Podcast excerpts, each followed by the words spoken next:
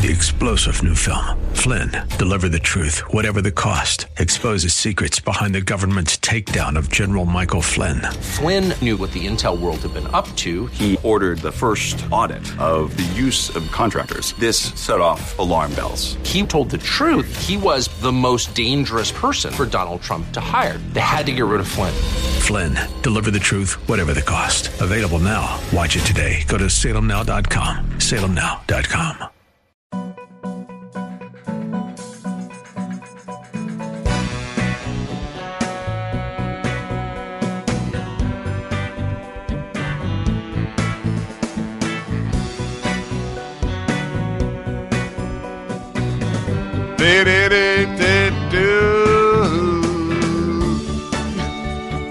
I haven't done that before. This is Dennis and Julie Shalom. for the gender confused. I'm Dennis, and this is Julie. Dennis Prager and Julie Hartman. What number is this? You told me a number. 76, right? You, e- even you have to admit it. That's a lot. Uh, It is. It's hard to believe. In other words, And we haven't missed one since we launched in March of 2022. we haven't Nope, haven't missed with one. With all our travels. with all of your travels, especially. Yeah, that's true. Okay, Sometimes that's it's me, but Yeah, mostly I- it's you. Yes, right, exactly. You and I were on my show. I often invite you for the third hour of my radio show, and a subject that is now transfixed me. Does that happen to you? I'll bet it does. All of a sudden, a an idea kidnaps you, Oh, yes. Oh, of course. and then I dissect it to death until I really feel I understand it. So it it arose with this woman who wrote this wonderful book. Was it the end? The end of the woman? end of the woman, The end of how woman. smashing the patriarchy has hurt us all. hurt us or yeah, something, yeah. to that effect. Set us back. And then you and I, after she hung up, or after I said goodbye to her, we got into a discussion, and it so has riveted me since that happened, but partially in the past. But, you know, you mull over an idea over time, and then all of a sudden, it all comes together. Mm-hmm. So I asked you a question, and you had, a, you had a, as often you do, a terrific answer. Why is being a mom and wife almost a, a nightmare for many on the left? Barefoot and pregnant is the is the way they put it down. A term I learned on this show. That's thanks right. To is, you. Well, no, but it is interesting that that it is the term seems to have died. I guess in in your generation, but that yes, that's that's what it is. I'm accused of that all the time. Oh, Prager wants women barefoot and pregnant. By the way, I never understood the barefoot part. Do you? Where does the barefoot part? I think it's that you're at home. You're you're so you don't. yeah, So you don't need to wear okay, shoes. yeah, So you're okay. cooking and cleaning Right, and right. chasing children. as opposed to Prager wants women uh, to uh, go into sales or into engineering or, or By the way, if I might, I have a great response to that.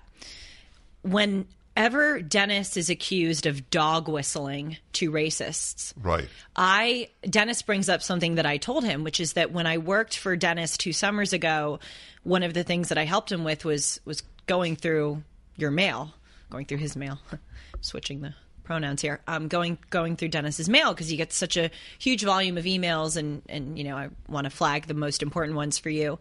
And I said to you, and you repeated on the air that in all of my hours going through your inbox, I never saw a racist email. That's actually pretty amazing because you're a public figure. Even if you're a public figure on the left, if you're just a public figure, you invite crazy, sometimes, you know, outlandish thinking people. So it's actually kind of remarkable given your stature that you haven't gotten a racist email. Uh, you've gotten some crazy emails, but never racist. And I said to you, if you were this bigot who dog whistled constantly, don't you think that all these people who would be receiving the dog whistles would write to you like, good job on that dog whistle? that's one of the things I brought up. And, and the second one I want to tell you now, and it has to do with this barefoot and pregnant issue. I got an email once from a hater of you and of me saying, you know, you're you're working with and for this this guy who wants to see women in the home and you know d- doesn't think that women have any utility besides being domestic workers. And I wrote back to this guy, if Dennis Prager so badly wants women in the home, why has he done and continues to do so much to elevate my career? Why does he have me on Did you get an answer? no. Didn't get an answer.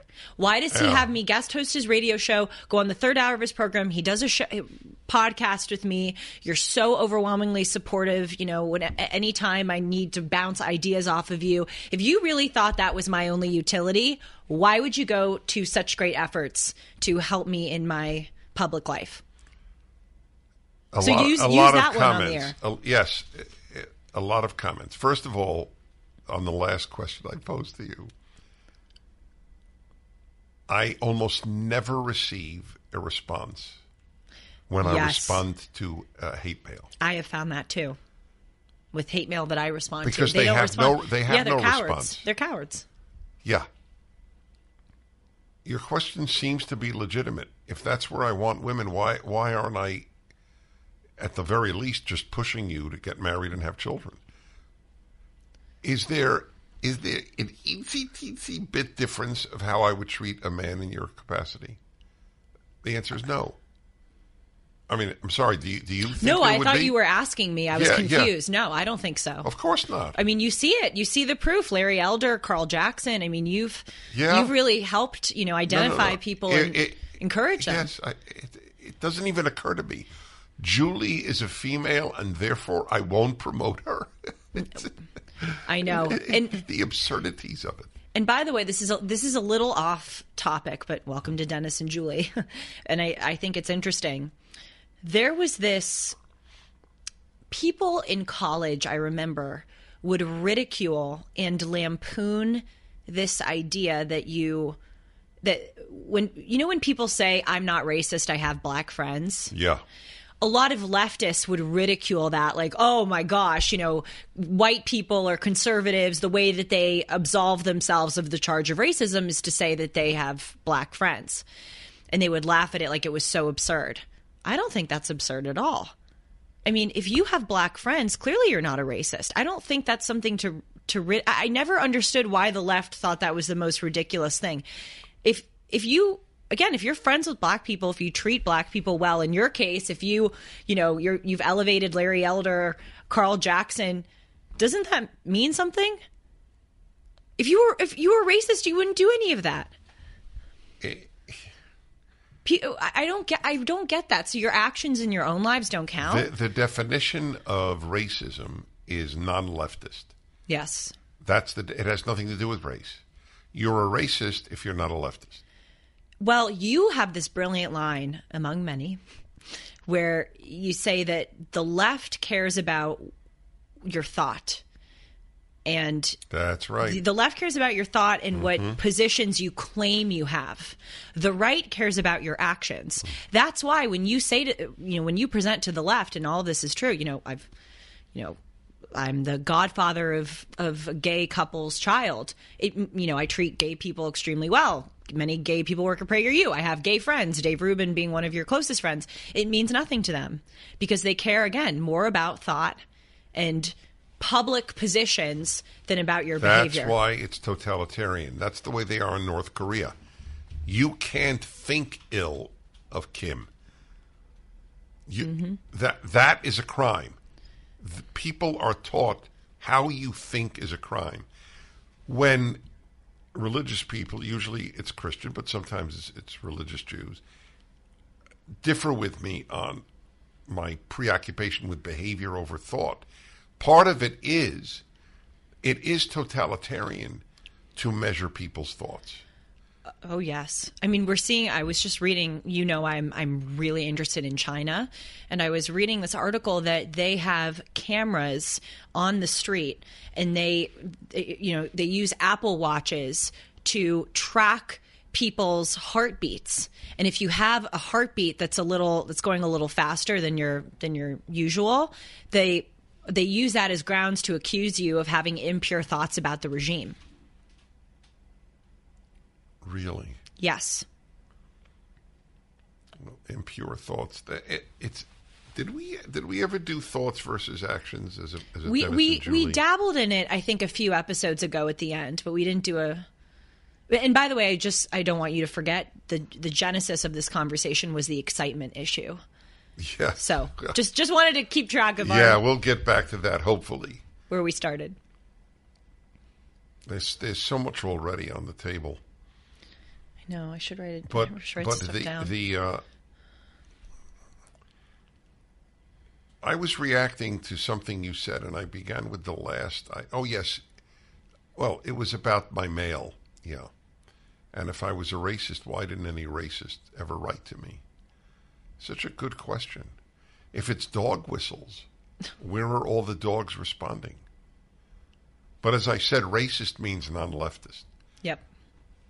The thought the th- look we could do the whole hour on the thought uh, i did an hour with eric metaxas one of the wonderful people of our time and a, and a committed christian.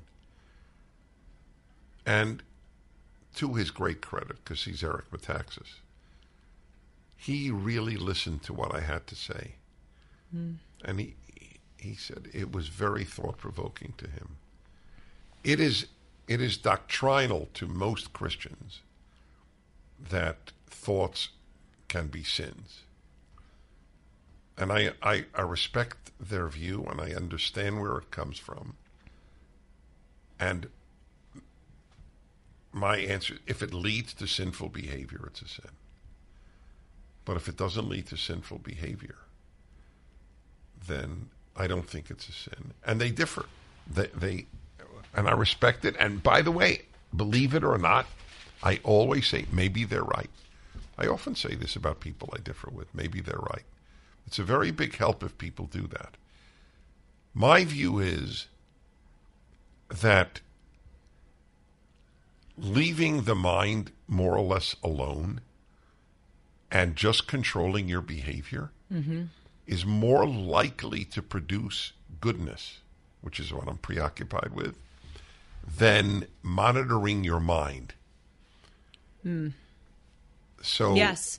Well, See, if I know I can't do X, even if I think X, the odds are I won't do X.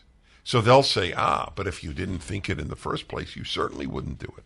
That's the response. But it's funny. I I ask a, a lot of questions about that. For example, if bad thoughts are bad, are good thoughts good? But nobody makes that case that's that because the amount of evil that's come from good intentions is gigantic. Hmm. I- And, and and all the good people who don't do good, they think about it, but they don't do it. should, y- uh, Does that? So forgive me. no. The, uh, Does that really count? Powerful. What you're saying? Yes.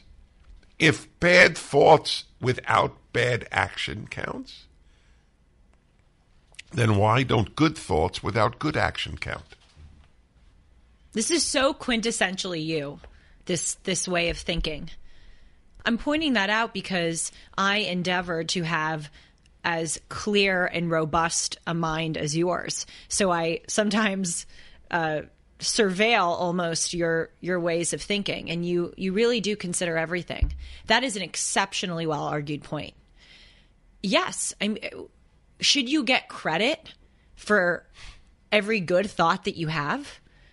I, I bet a lot of Christians would say no. You only get you only get credit if you you know if I'm thinking I would love oh God wouldn't it be nice if I built some homes for some needy families or or went and volunteered at a soup kitchen or oh I feel so bad for those families oh I wish them all the best does that count or does it count if only if I go and walk the walk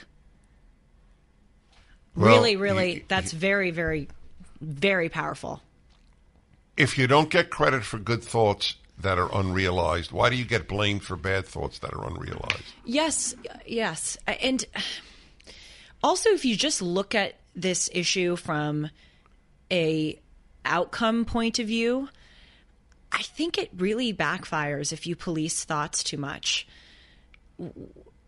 I think it actually makes people more likely to do the bad or evil thing that they're Well, that's a about very interesting question. if they're made I- to I- feel yeah. so awful. I, I am agnostic on that one. I don't know the answer, but a case can be made for it. That that I will say. So I think about that. So my view is, if I know, I just won't do something. It frees my mind to to go in its in, in all directions. I- I- I- I don't. I only police my mind really in one arena and that is the tenth commandment: do not covet, Mm. which is the only one of thought in the Ten Commandments, and it's the only one of thought, I believe, in the six hundred thirteen laws of the Torah. They're all action. And what does covet mean? Do not yearn to steal what belongs to another. His house, his spouse, his donkey, his servant. Hey, by the way, that's my proof it can't be lust. It's not lust. It's not a, a law against lust. It's a law against coveting, which, by the way, I'm convinced Jesus used the word covet, not lust, which is another. I won't get into that, but it's an important thing for Christians to hear. So I I agree. If if you should say to yourself, I I got to get my mind out of this idea that I'm going to take away what belongs to my neighbor. But beyond that, So why do you think that is the one thought that is quote unquote policed in the Torah? Because the more you think that I want to take away something, the more you're likely to do it. So they'll say the same thing about lust. right, Yes, or murder, yes, or right, cheating, yeah. or whatever. That's why it's a very complex subject. So, do you think it is true that with regard to wanting to take away something from others, if you think that more, you're more likely to do it? And it's not as likely if you think about, for instance, murdering that you'll be likely to do it? Does that question make Well, sense? Well, murder. It's so murder really is taking away something that belongs to another. I mean, it's True. life. I'm trying to say, But, do you yeah. think that thought, Right. the covet thought above other malignant thoughts, is one that you really will be more likely to do if you don't prevent yourself from thinking about it? I don't know. I've never thought about murdering anybody. I can't answer that. It's an interesting question. Will, will are men? Here's the here, look. Here's where the rubber hits the road. Are men who allow themselves lustful fe- feelings in the course of any given day? Okay, especially at a beach. Okay, let's be very open here.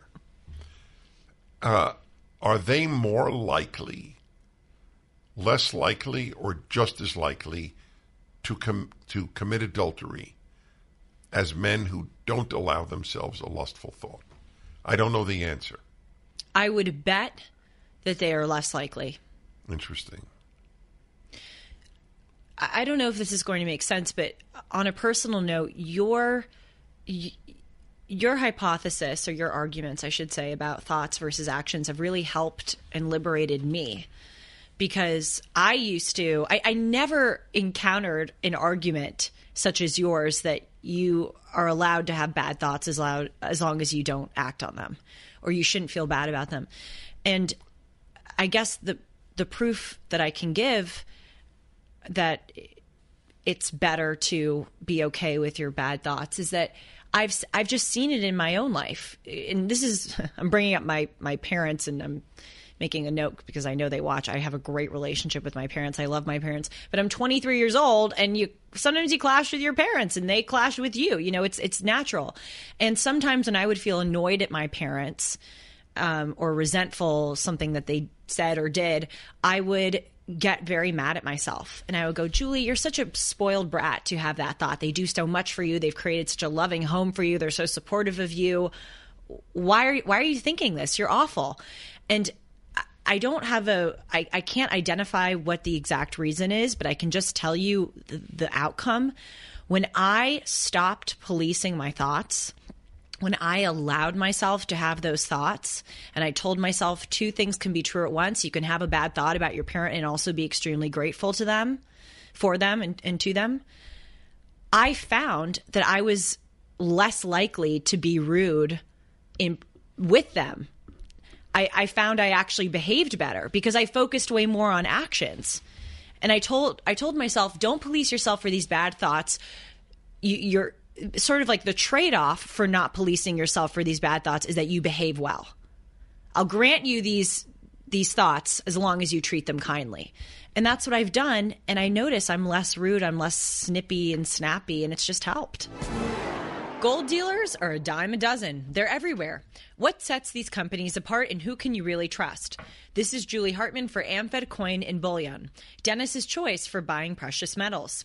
When you buy precious metals, it's imperative that you buy from a trustworthy and transparent dealer that protects your best interests. So many companies use gimmicks to take advantage of inexperienced gold and silver buyers. Be cautious of brokers offering free gold and silver or brokers that want to sell you overpriced collectible coins, claiming they appreciate more than gold and silver.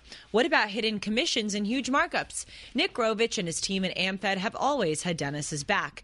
Nick's been in this industry for over 42 years, and he's established a reputation built on trust, transparency, and fair pricing.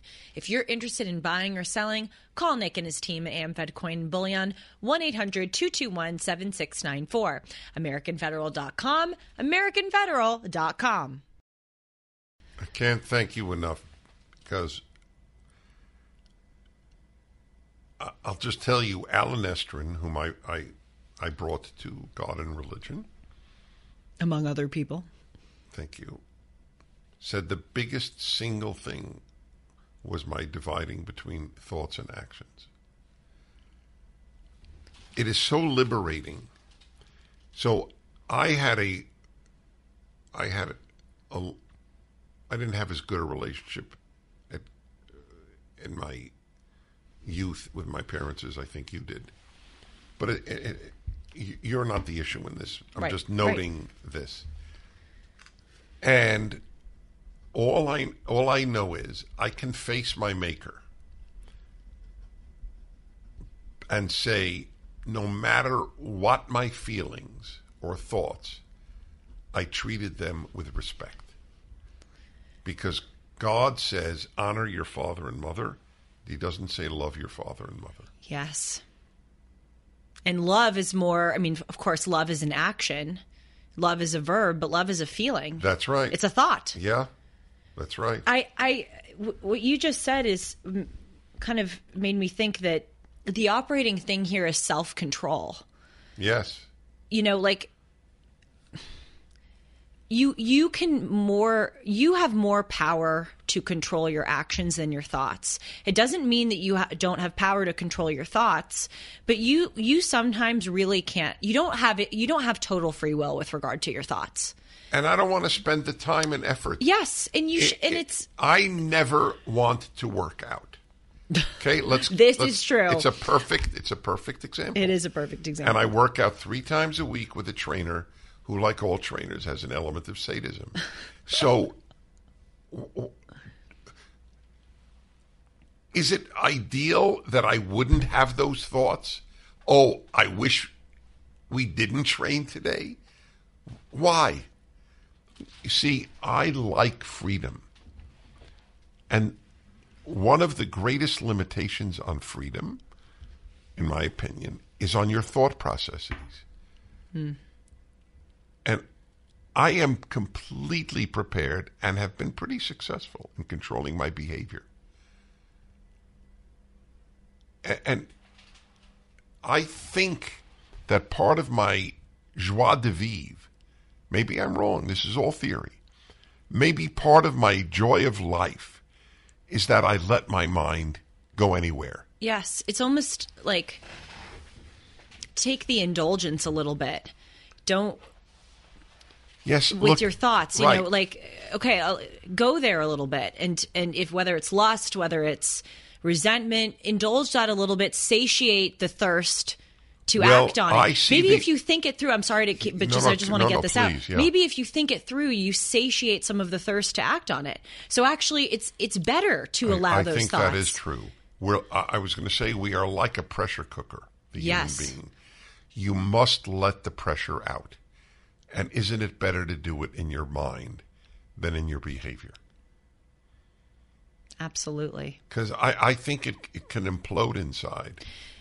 Now, what's interesting, Dennis, is that and I know I know this isn't a revelation to you or, or to me, but we also agree that your thoughts are really important. I mean, you write in your happiness book about gratitude.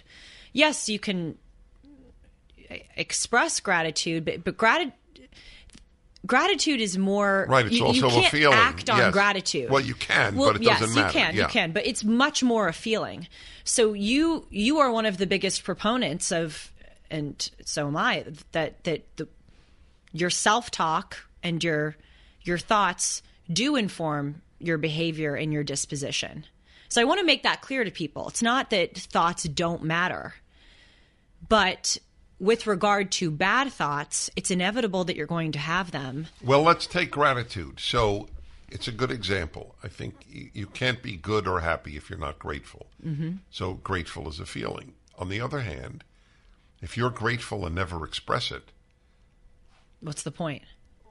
and and yes, and are you really grateful? Well, How how, how can you be it and and uh, it's uh, uh, you know your well is a good is a fair question. can, can I imagine somebody? Let's say they're very grateful to to somebody who has helped them financially, but they never say thank you. They that they- would be weird. okay. So they say thank you the the, Right. the very moment they happen, but they they go on as if nothing happened. I, I, I I'm grateful yeah. for teachers that I've had in my lives and uh, my lives. But you didn't. my you nine didn't lives. But you didn't send him a thank you note. I, I, Right, I think I probably at the time I did, but now that I'm older, I think, wow, that that person really made an impression on me. I'm grateful for their presence in my life, but I also did thank them at the time. Well, i i the gratitude is a good challenge to me because I do believe that if you feel grateful, you'll be a better person. You're right. You're, it's a good challenge to me because I, I, I generally, I still stand with it. Your behavior is more important than your feelings. Well, I think there's also a difference. Like you, you want to, you want the good, you want to work on having good thoughts, or reorient or reorienting your mindset in a more positive way. But uh, our discussion, I think, is a little different. It's it's just it's inevitable that you're going to have bad thoughts. How do you deal with those? Right. and it's So- different than a way than how, how you deal with positive thoughts because they're different thoughts. So it's an see, it's very complex, but I want people to understand it is complex. Mm, right. It, can't be redu- it can't be reduced to an absolute of Right. Feel feelings are sinful. Yes, feelings Or are sinful. Right. Or or thoughts are sinful. So when you say bad thoughts, I I got to imagine that if somebody is really thinking a lot about murdering people, it's a bad thing. right. Okay, it, I don't think you or I qualify. When I think bad thoughts, I think kids who resent a parent. You know, did I? I told. I thought I, I told you the story of the guy who called me, who Yes, wanted the mother, mother to die. Yes, he was caring for his very Yes, elderly, sick mother. Right, and he was just tired of it. I think this is really good what you're doing right now. I think we need to to put we we need to specify what bad thoughts are because I don't think the average person, at least I would hope not, thinks about murdering people. Even the worst people that I know, I'm lucky to not know many, but I, I ha- there are two or three people who I know who are just you know went to school with who are just I think despicable human beings. I don't think that they think about murder. So let's talk about what are these bad thoughts. That's right. It's important. So the fir- the obvious one, especially from a Christian perspective, is lust. Right. So so let's talk about that. Okay. Then we'll go to some others. Well, what others do you have in mind? Uh, what I said about resenting my parents oh, or a family right. member, Yes. even if what they else? wanting to break the law, not in something as as awful as a murder way, but maybe um, steal from you know. Let's say you're at a department store and the lipstick that you want to buy is ten dollars, and you're like, "This is a you know little lipstick. I don't want to pay ten dollars. Oh, I could just pop it into my purse. That's a bad thought." That's right. Wanting to cheat on a test, wanting to uh, li- Wanting lie, some- wanting, wanting to lie about somebody to something. fail? Well, yes, that's a big one. That's that is probably the biggest bad thought that people have, in addition to lust. And we're going to talk about whether lust is a bad thought, but a lot, a lot, a lot of people want others to fail. So, So, is, so that's inter- sorry. yeah, Should that be policed?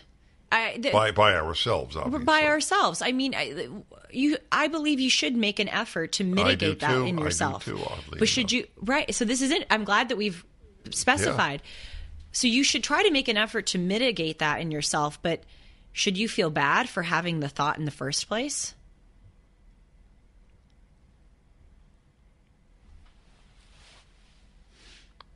So, if I have that thought, I do try to get rid of it. Do you ever? Yeah, Wow. I think I do. We, I mean, we all do. Of course, I do too. Yeah, exactly. I mean, so this obviously argues against my original point that Mm-hmm. it's only, I, I never said only actions, but I, I still stand by actions are far, far more important than thoughts. That, that, that I stand by. I would not argue thoughts are unimportant. I just don't I just don't emphasize them nearly as much as I do behavior. So I'll So if if if you don't work to hurt that person's chances of winning, you can just be happy that they fail. You know, what, what am I going to say? I don't mean to make this about me, but I I actually have a very I wanted you to make It's- it it's- about you actually. I well, thank you. I, I have a experience with this. So I went to an extremely academically rigorous and competitive Yes. all girls high school, Right. seventh through twelfth grade. So we have the and, and and our entire vocation, everyone at that school and all the parents. I'm just going to tell you was was about getting into college. It's all we cared about. It's all we thought about. We didn't have social lives, if at all. I mean, barely, if at all. And we all wanted to get into college. And we knew, we looked around and we knew competition. We were each other's competition for, for admissions.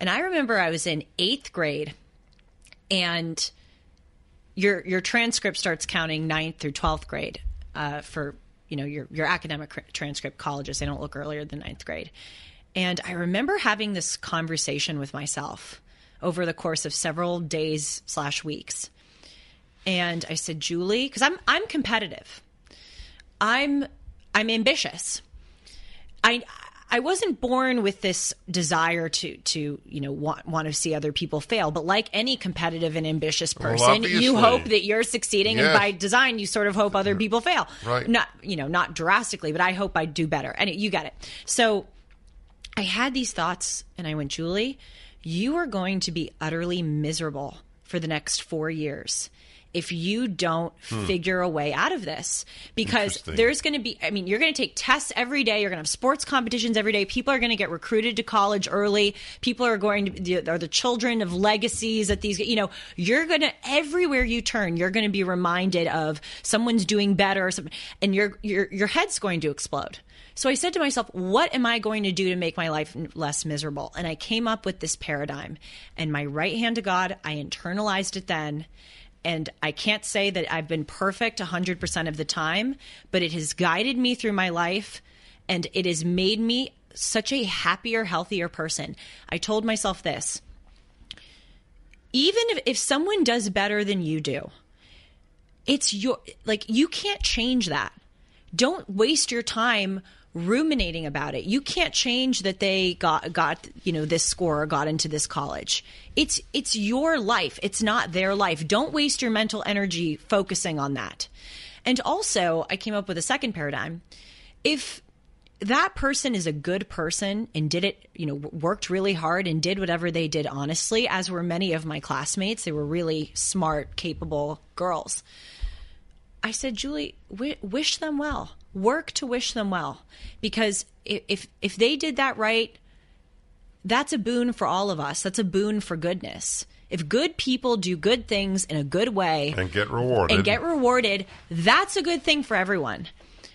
And so I'm almost done. I know I'm going on and on, but basically thinking thinking your, your bad thoughts through and trying to shift them in another direction can really help. By the way, don't worry about uh, going long. Okay. I, this is a true tangent, but it's everyone should hear this. The issue in speaking, mm-hmm. as I do it for a living, I know this subject well, is not how long or short you speak. Interesting. It's whether you're interesting. That's what people have to understand. M- people much rather hear somebody for a half hour who's interesting than five minutes who's boring. Okay, just just want to say you're not boring, because and you're not boring because you have something to say. That that's what constitutes interesting or boring. So I have a perfect example for what you just said. Uh, that I when I follow sports, so I, I love the playoff season. It's exciting. So as they near the playoffs, let's uh, let's just say baseball. So there are four teams that are that are qualifying for the last playoff spot. And they all it so cracks me up because they all say the same thing. Whenever they have a press conference with the manager of the team, and they'll go, you know, uh, the and then they'll mention another the Tigers, you know, they're they're a half game ahead of you with a, with three games to go. And every manager gives the same answer. We don't pay attention to what they're doing.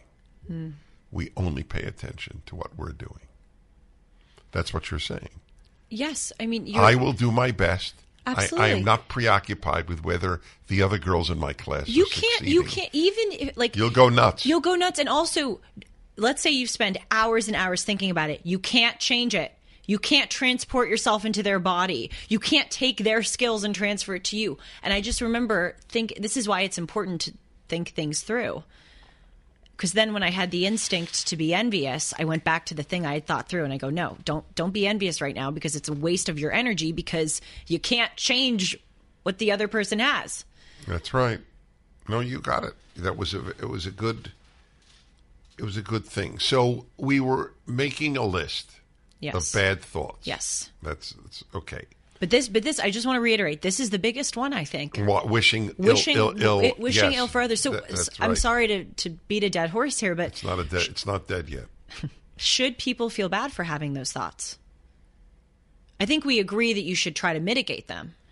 But should you feel bad for even having it in the first place? I don't think so. Even that's complex because I wish ill upon those People who deserve it. Yes, Yep. I, Well, I I, I. I wish that most candidates of a certain political party lose. See, this is why this is why I love Dennis and Julie, and I love the format. As great as radio is, we'd have to cut to commercial right now. I love being able to have the space That's to, right, to yes. go on these tangents. That's a really. Should you feel bad for wishing people? I mean, of course, Failure. failure. Who deserve? Who who? That's right. Who ought to fail? because if they succeed, you feel it will hurt society Yes. or or unfairly Yes. hurt you. or even well e- there are some people who who are again I, I mentioned i there are two or three people who i met in my life who i really can say are just awful human beings if they fail it won't do anything for society or for me but i sometimes wish that they would fail because they're such rotten people i don't want to see Right. Well, it does something succeed. for ultimate justice. Of course, right. In a cosmic sense, it Yes, does in something, but in an sense. immediate Yeah, that's right. sense, it doesn't. So should I feel? Should I? Should I work to wish those people well despite their rotten core? No. I- I- why would you? I mean, you could wish that they oh, turn their lives right. around, And I do. That's not the issue. Uh, You're not asking that. I just want to make that clear. So the most obvious question, when at least when it comes to men, on sinful thoughts, women are not walking around as sexually preoccupied as men are, and it is impossible. So I have learned. well, I, I know that as a woman, but I'm Yes, saying I've no, learned no, you just have how learned. No, preoccupied no, you- men are. it is a revelation to women. It is. It we really have is. a different brain. That is why one of the many reasons I don't believe in trans. I, d- I don't believe you can become the other sex because becoming the other sex involves a brain change, not just hormonal changes. Gosh, that is so. I'm sorry to pause, but that is so true. All the women that I know, I can't think of one that has like a male. I know it sounds stupid to say and obvious, but a male brain. Like we all, we all get a little bit emotional. We're, we also are very empathetic. A lot of us are very Right. empathetic. There, these patterns don't mean nothing. Of course, these patterns exist for a reason. they had women. I've said this, but it's worth repeating because it, it it was revel. It was as revelatory to me about women as what I have explained to you about men and their sexual brain. Mm-hmm. Mike Lindell has a passion to help everyone get the best sleep of their lives. He created the Giza Dream bed sheets. They look and feel great, which means an even better night's sleep for all of us. Mike's latest deal is the sale of the year. For a limited time, you'll receive 60% off of the Giza Dream sheets that come with a 60-day money-back guarantee and a 10-year warranty. You'll also receive a set for a low uh, for as low as $39.99. For a limited time with any purchase, you will receive Mike's soft cover book free when you use the promo code Hartman. Go to mypillow.com and click on the radio listener square and use the promo code Hartman. Along with this deal, you will also get deep discounts on all My Pillow products, including the My Pillow mattress topper, My Pillow towel sets, and more. Call 1-800-566-6745 and use the promo code Hartman or go to mypillow.com and use the promo code Hartman. So they had women sit alone, college students, hours in a room. Right? I, I don't. I, I wish I could find this study on the internet. If somebody knows where it is, I'll. I'll I will call them up with thank with a thank you. And they had so guys would sit alone, not with each other, alone, for hours, and then they asked the men, "What did you think about when you were alone for hours in a room?" What the women, what did you think about? The men said sex and sports, and the women. So the men didn't interest me because what what are they going to think about Shakespeare? So the women, I had no idea. I knew it wasn't sex and sports. I I knew what women don't think about, but I didn't know what women do think about.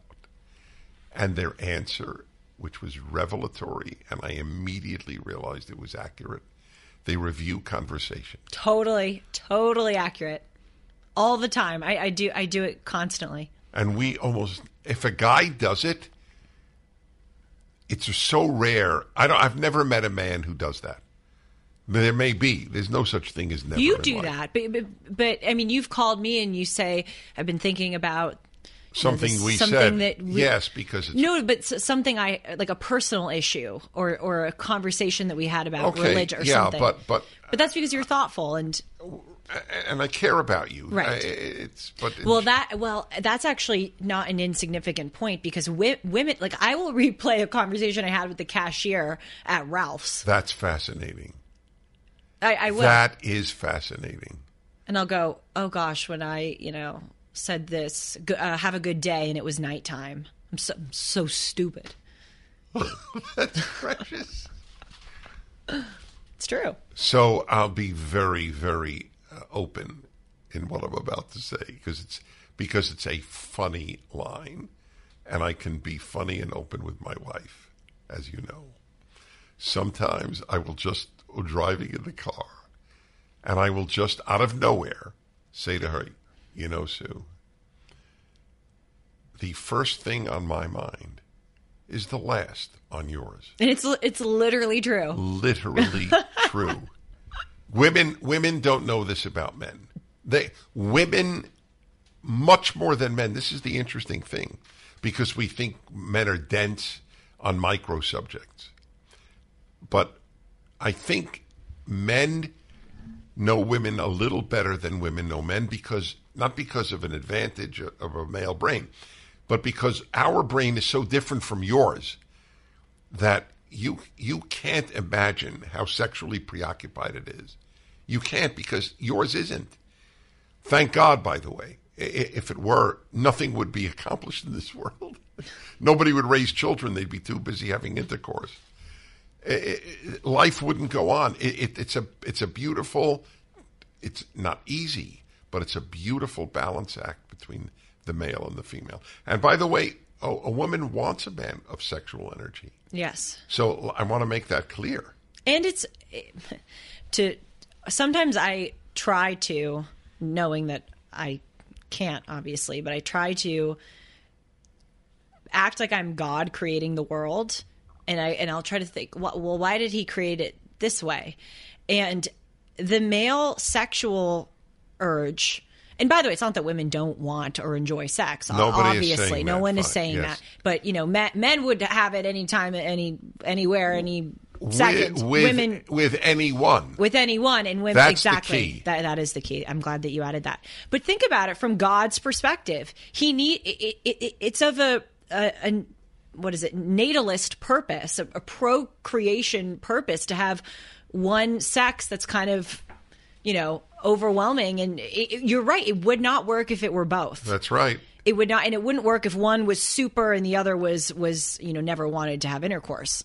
So but but still i just want to make the point that because i've wondered why did men why did god sprinkle in more sexual urge to men than women there's a there's a Well, utilitarian yes. purpose I will. I will say though, my father, who spoke about sexual subjects as openly as he did about any, anything else, and I, I got that trait from him. So my father would sit at the Sabbath table, which was particularly odd. He was an Orthodox Jew, so you you don't. This was even in non-religious families. He was a rare breed, being so open about sexual matters at the at the family table. But he would often say, because he was he had a very loving relationship with God, much more so than I do. And I don't dislike God, but I don't love him as much as my father did. And he would talk to my father would talk to God every night when he went to bed. It was part of his it was it was life. So he said, "Dennis, there's one question I have for God. Why did you make the male sex drive as strong as you did?" And any thoughtful man understands my father's question. So while I I'm totally in agreement with you, i hear you if if it was a little less powerful, we'd still have children. right so ba- Yeah. back to the the reason why this has come up and that's the bad thoughts lust wanting another woman while you have a woman is a again I, I don't know because i'm not a man but i'm hearing from you it's a common male thought Yes. And so the question is should men feel bad about that Right. And, and my- should women view is- feel bad that their husbands right. boyfriends Correct. And, have that And I think no on both. And that's what gets me in trouble with a lot of people.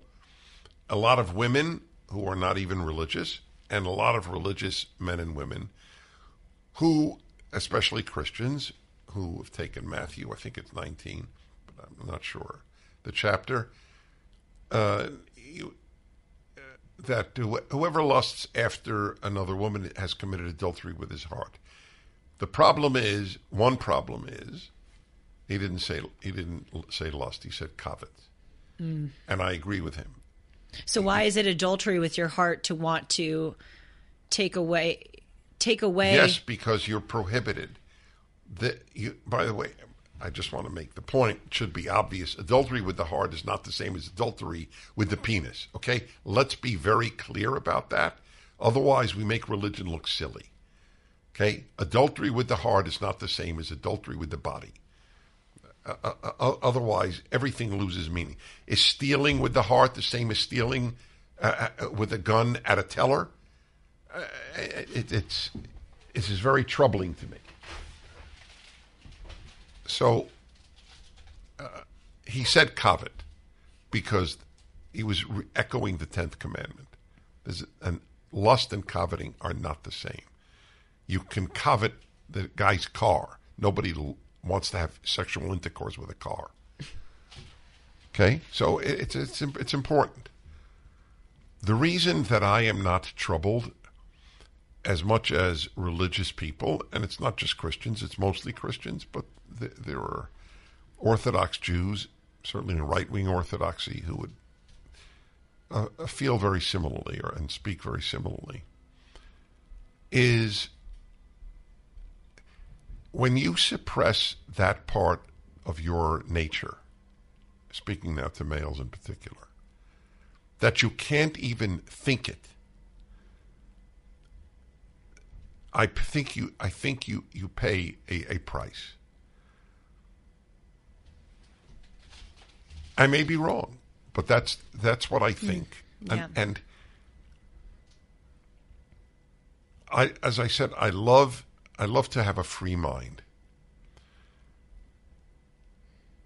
A man who has a has a an erotic response to women. A married man. We'll talk a married man. And then I want to get to unmarried men because it poses an interesting question. But a married man. He has an erotic response. And I, as I did uh, my proudest video of my 60 videos at PragerU, is he wants you. Oh, that's a good one. It's a it's it's it's a five minute course on men and women, especially on men. The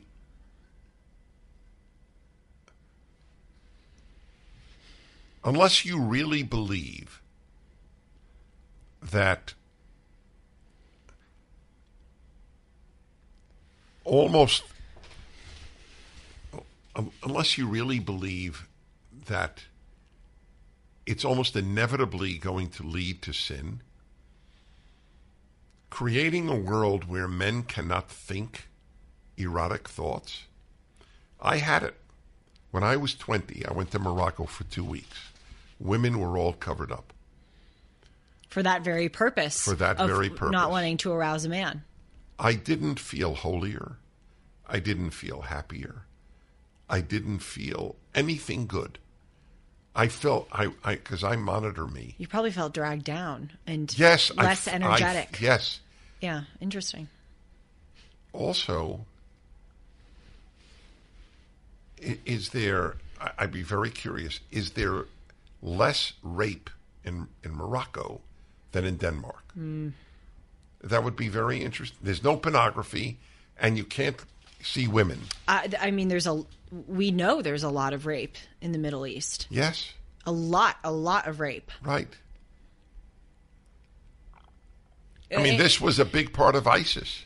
Eh, Oh, oh yes, and and also, I mean, it's it's not PC to note, but it's important to note that in a place like Iran, it's built into the law that you have an advantage if you're a man raping a woman because a, a woman needs two male witnesses right. to And who corroborate her. that? Who has that? So there's the legal aspect of that's in.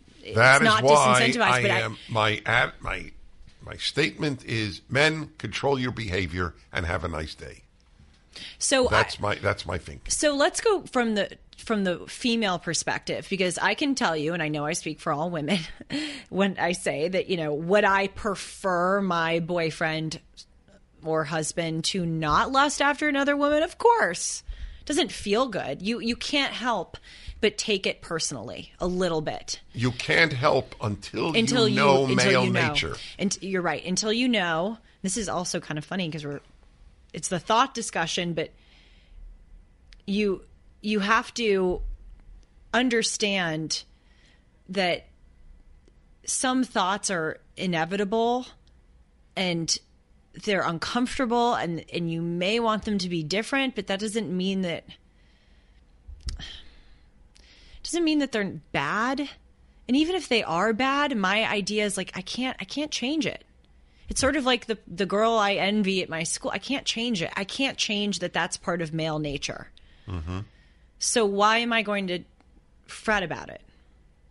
Of course, I mean again, If if a guy acts on it, but that's that's bad. I don't condone right. that. Uh, Or uh, I will go further. If a guy is with you at, at a restaurant and he spends half the time looking at the women Right. walking Oh. in, he's a schmuck. He is a schmuck. End of issue. But that's behavior. But but if he notices them and you notice that he notices them and then returns to you, So do you do you think as a guy? Because there could be an argument that as a guy, if you allow the lustful thoughts, then you are inevitably going to be obsessing and thinking so much about other women who who is not your own. As I, I can't I can't speak to it obviously. As a male who allows those lustful thoughts and you're also I mean you're I know how much you love your wife and how committed you are to her. I mean it's it's obvious in the way you speak, it's obvious in your action. It's just it's I know it. So is it is it more likely that you'll not appreciate the woman you have if you allow yourself to think about all the women that you could have? that's why people have to watch my video. He wants you. So I have a great scene there. It's you know it's all illustrated. It's not with real people.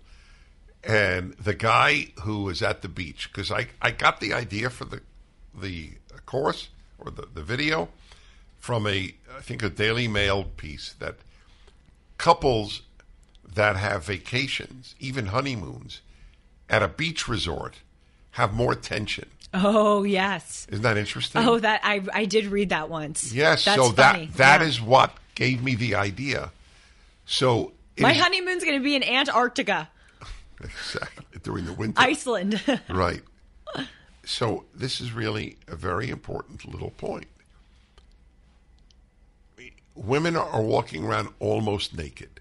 By the way, I'm going to say something that is revelatory to most women. In the male brain, not the male mind, more primitive. In the male brain, the more female skin he sees, the more the brain thinks she wants sex. It means I'm available. That's what it means to, to the male, not the male mind. Any male who thinks rationally knows it doesn't mean that. But the male brain, which governs the, the, the, the psychological and psychosexual response, that's what it means. So do you if you obsess uh, about, you know, and you you allow yourself to lust after other women, are you less committed and appreciative of the woman you do have? So that that's so. I had a sexologist, a sex therapist on my radio show many years ago. She's a very intelligent woman. So she said, "This is what ideally couples should do." During the course of the day, the guy is aroused any given number of times. If, if not aroused, enchanted, I don't care what word you use, and let him take that energy and apply it to his wife to his woman, to his girlfriend, whatever whatever term you want to use. And and that that was that was I thought a sober piece of advice. The only other choice is not to go to the beach, which by the way, Orthodox Jews don't. They they they, they I have I have spoken at Orthodox Jewish retreats, and they they have mixed hours for some, and they have only male hours and only female hours for those who want to have to not want to have to confront seeing so much skin. And I, I don't I don't knock it. Uh, I, I have respect. There are many ways to lead a good life. I'm, very open to that fact. There is no perfect answer to this to the problem of male sexual nature. That that's what people have to the the perfect answer is essentially act like a good man. That's the closest to a perfect answer. Not always think like a like a uh, like like a uh, perfect man. And there's this feedback loop too that we haven't acknowledged. When you act better, you th- I think That's you right. think better. Yes, that's correct. You and I know you say, and it's absolutely true that self control is is more important than self esteem. But but the the irony about that, or the the fun thing about it, is that when you when you exercise self control, you gain self esteem to continue exercising the self control. That's right. And so, you, I think it was Aristotle who said that the way that you become the person you want to be is to be that person. I know that sounds obvious, but if you, you know, men who say, I, I really want to be a husband and father, go get married and have kids. Stop preparing yourself mentally for what you think you want to be. Go go out and do it. If you want to be courageous, put yourself in positions where you will have to act brave. It's it's it's kind of the same thing with, with, with thoughts and actions. If you want to get rid of your bad thoughts, if you want to do good, behave in a hmm. good way. And that will have a feedback loop that you may not expect, but will be very beneficial. Don't miss the most inspirational movie of the summer. Briar Cliffs Entertainment's The Hill, starring Dennis Quaid, in theaters Friday, August 25th. The true life story of professional baseball player Ricky Hill. Growing up poor in small town Texas, young Ricky discovers his extraordinary ability for hitting a baseball. But with leg braces and a degenerative spinal disease, the major leagues were just a dream that could never be.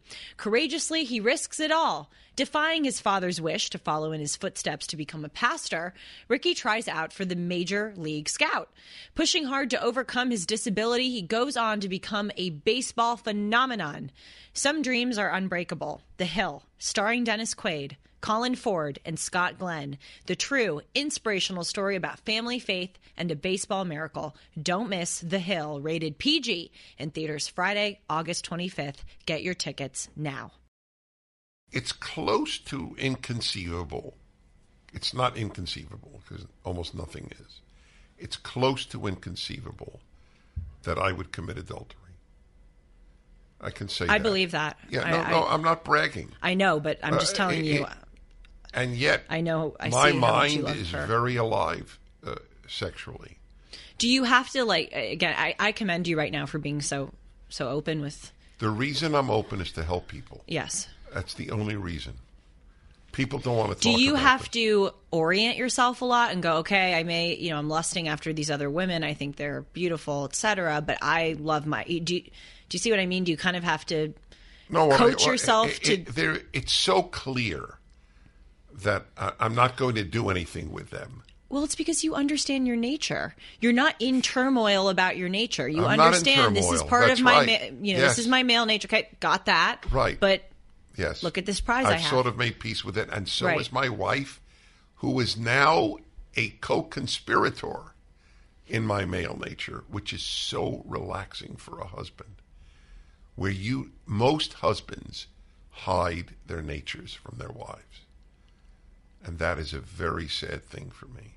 And it's usually the wife's fault because he is afraid of how she will react if he opens up. Well, it, yes, it's the wife's fault, but also the man, apropos of your definition of masculinity, Should open needs up. to not be afraid of his I- wife. So I yeah, I take it back.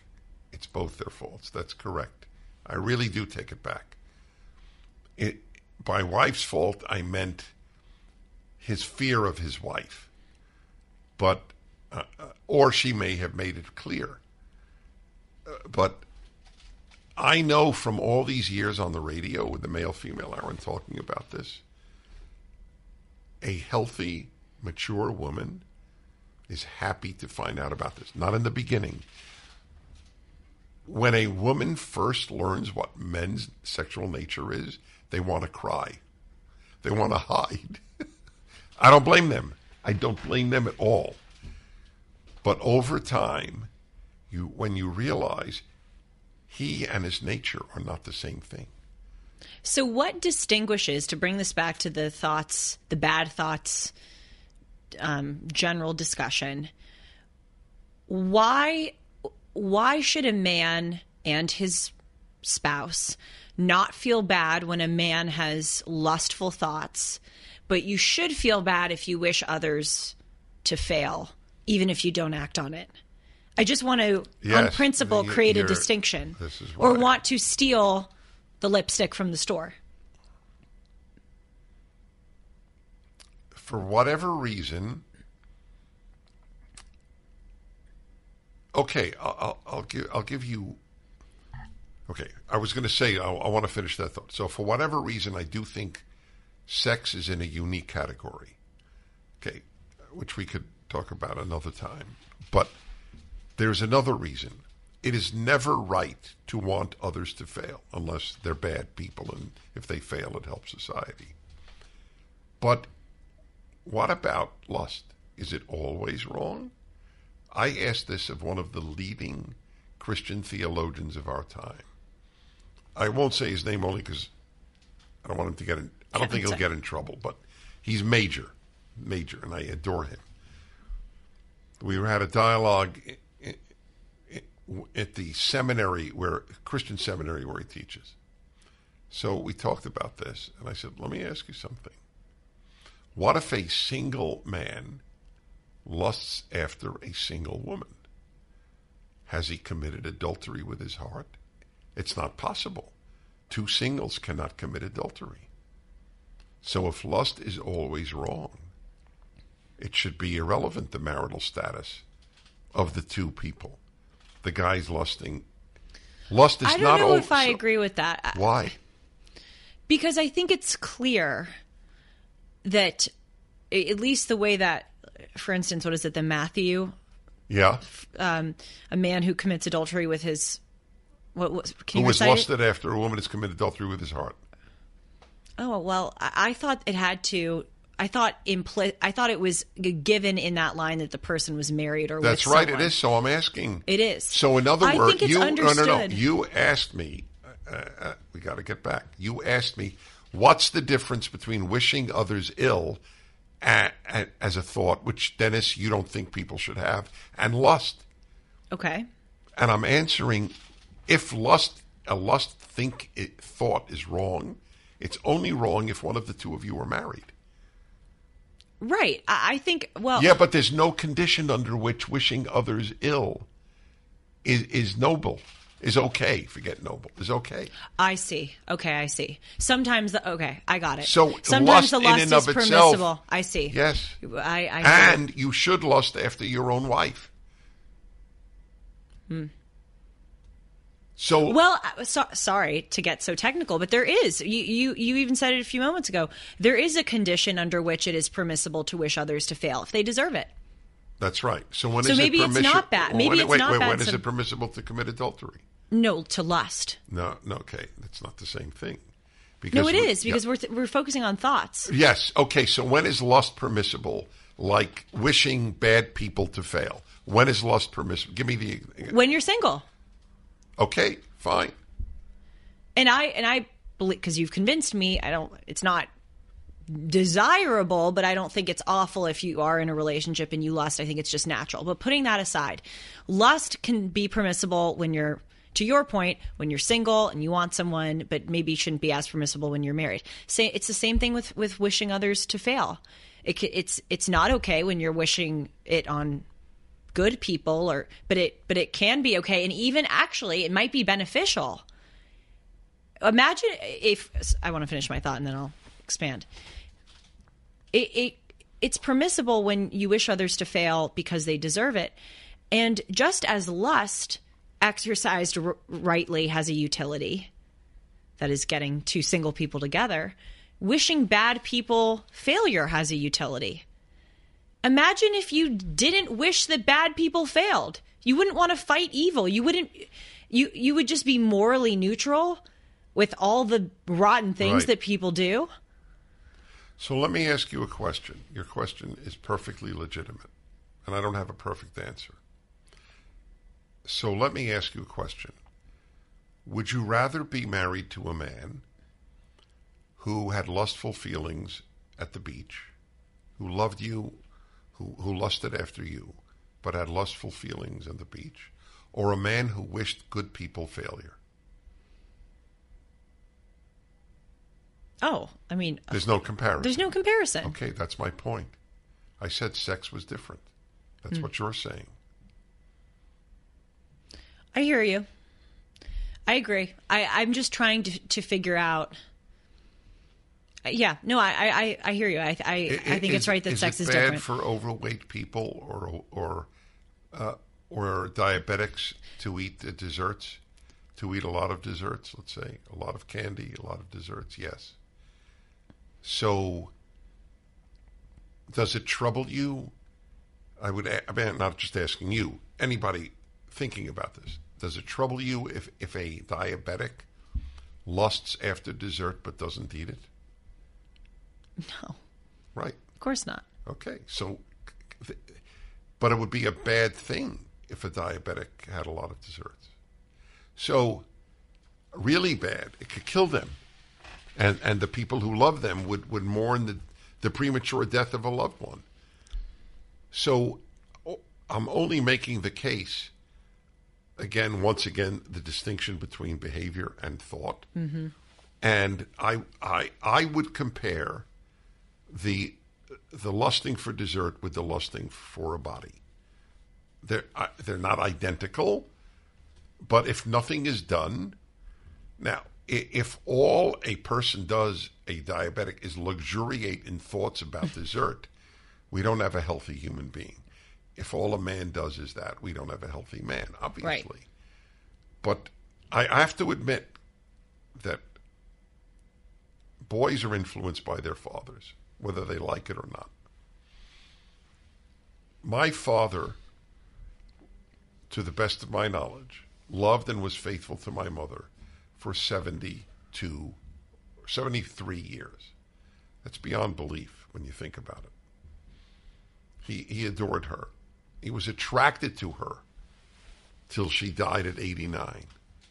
And she was a good looking woman, really good looking woman, even in her 80s. Uh, but he was so open. Look, as I've told, and it drives a lot of people nuts, he got Playboy magazine. Not in a brown paper bag, he had a subscription. And that taught me wow, you could, you could, if you, if you control yourself, this is part of being a man.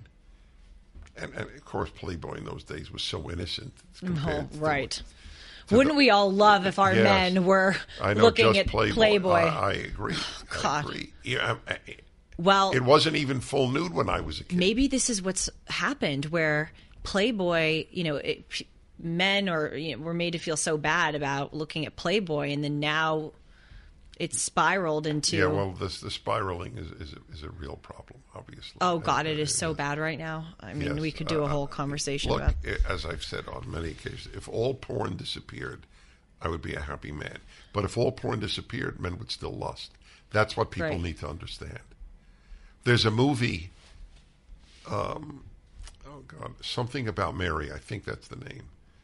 I think, but there's a. It's a pretty famous movie, and the guy is uh, amusing himself to a bra ad in the Los Angeles Times. And every single male understands that. You don't need porn. You just need an image, even in your well, brain, I, of a woman. I understand what you're saying, but now a lot of guys they they do need porn because That's- they've that's trained it. their Okay, brains if to get so true, used to this. Uh, Th- this is frightening. it it's true. I agree with you. Okay, that's correct. But I, this was really interesting on many levels, but especially this idea that some bad thoughts can actually are not all bad. Lust, wishing others to fail, you know, if it's mm-hmm. directed correctly. I'm trying to I'm trying to insert is that true of other bad thoughts? I don't think it's ever go- a good thing if to wish to steal from a store. That that Right. can't that I don't see how that can be turned in a way that's good. Yeah, your family is starving to death for, and and you're next Okay. to a bread store. I mean, but it's it, Well, true. It doesn't happen. Well, but that's that's not.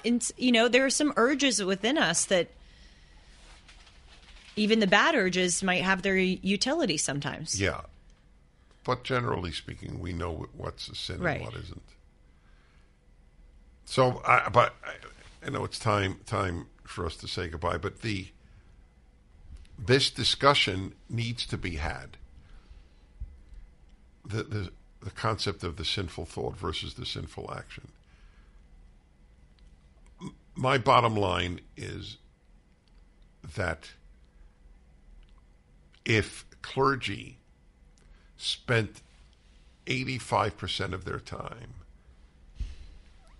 teaching people to control their behavior, they would produce much better people than if they spent 85% of their time teaching people to control their thoughts. Oh yes. And that's what I'm interested in good people, people controlling their behavior. If what I said is true, that's a big challenge to a lot of clergy. How much time do you spend on sinful thought versus sinful behavior? And finally, just for the record again, I wish all porn disappeared. Boy, do I second that. Yep. Life is messy, and I've never yearned, therefore, for utopia.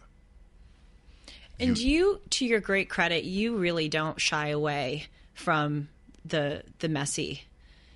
E- right. Even That's when you know. I, I made at, this at great personal price. at great personal price, and I made uh, for for those who maybe don't understand. You know, Dennis has there's been this pornography controversy about some comments Dennis has made about pornography. It's it's which um, really weren't about right, pornography, right? th- which were ironically. Anyway, that that's sort of and what by we're the way, alluding to. now that people, uh, as you mentioned it, they should see my video with Charlie Kirk on the issue and Marissa Streit. and Marissa Streit. Yep. But I was at PragerU recently, which we could do a whole episode on PragerU and how utopian it is. Yes, it's close. so utopian. And uh, someone someone said to me, "How's Dennis doing?" I said, "Oh, he's great. You know, he's always great, and you've worked on always, you know, having good temperament." And the guy asking me said, "Well, you know, I really admire him because he's, you know." He gets so much flack for stuff that he says, and you know now there's this pornography controversy. And I said this line, which I wanted to repeat to you, and here I am. I said, Well, Dennis does not shy away from the uncomfortable, even sometimes when we may want him to. And they and the people in the room laughed. But that's you. And I and I deeply admire that. It's not i mean, I can tell you just having this preliminary conversation, it is not easy to talk to even say the words that we say, porn, you know, it's not it's not comfortable. It's not comfortable seeing a snippet of yourself on the internet talking about these very personal messy issues but but we have people with good values have a responsibility to talk about these things because so many people with with bad values talk about it and create this cultural malaise that we're in so i just want to say i commend you and i recognize the sacrifice and we are all better off for it because you go there You understand. but it's it's it's hard Thank you. all right how can people reach me By visiting your home. The wrong answer? i don't want i don't want strangers visiting my home I, just just for the record Julie at julie-hartman.com. i'm impressed i truly am Uh, every time I answer, you No, say I know. you're impressed. Well, I know your nature, and I know that you have to battle remembering names Right, and emails true. and websites. You can also follow me at Julie R Hartman on Instagram and Twitter, and you can follow, De- follow Dennis on Instagram, smile and nod Dennis, at the Dennis Prager. Really? Oh my gosh, every time. What is it? What is Oh. appears at the Dennis Prager? What's there? Dennis, I adore you more than anything. I think this is the fifth episode when this has happened, and I will say the Dennis Prager, and you will have this reaction. I Do you, believe not, you. do you genuinely not remember the other times? I genuinely do not. Except, and I'm embarrassed. By the way, I'm not proud of it. Don't be. It's funny. I think I, I just. funny. What happens at the Dennis Prager on Instagram? they take clips from your radio show and they post them Oh, and you on Instagram. He says, "I may be the only person on the planet not to visit his own Instagram page." I love that. I, I really do. I think that's funny. He's right. So yes, you can follow Dennis at the Dennis Prager. Now I'm going to get him on his Instagram page. Yep. We'll work on it. Shalom, everyone. Thank you for being here. Dennis and Julie every Monday on this YouTube channel.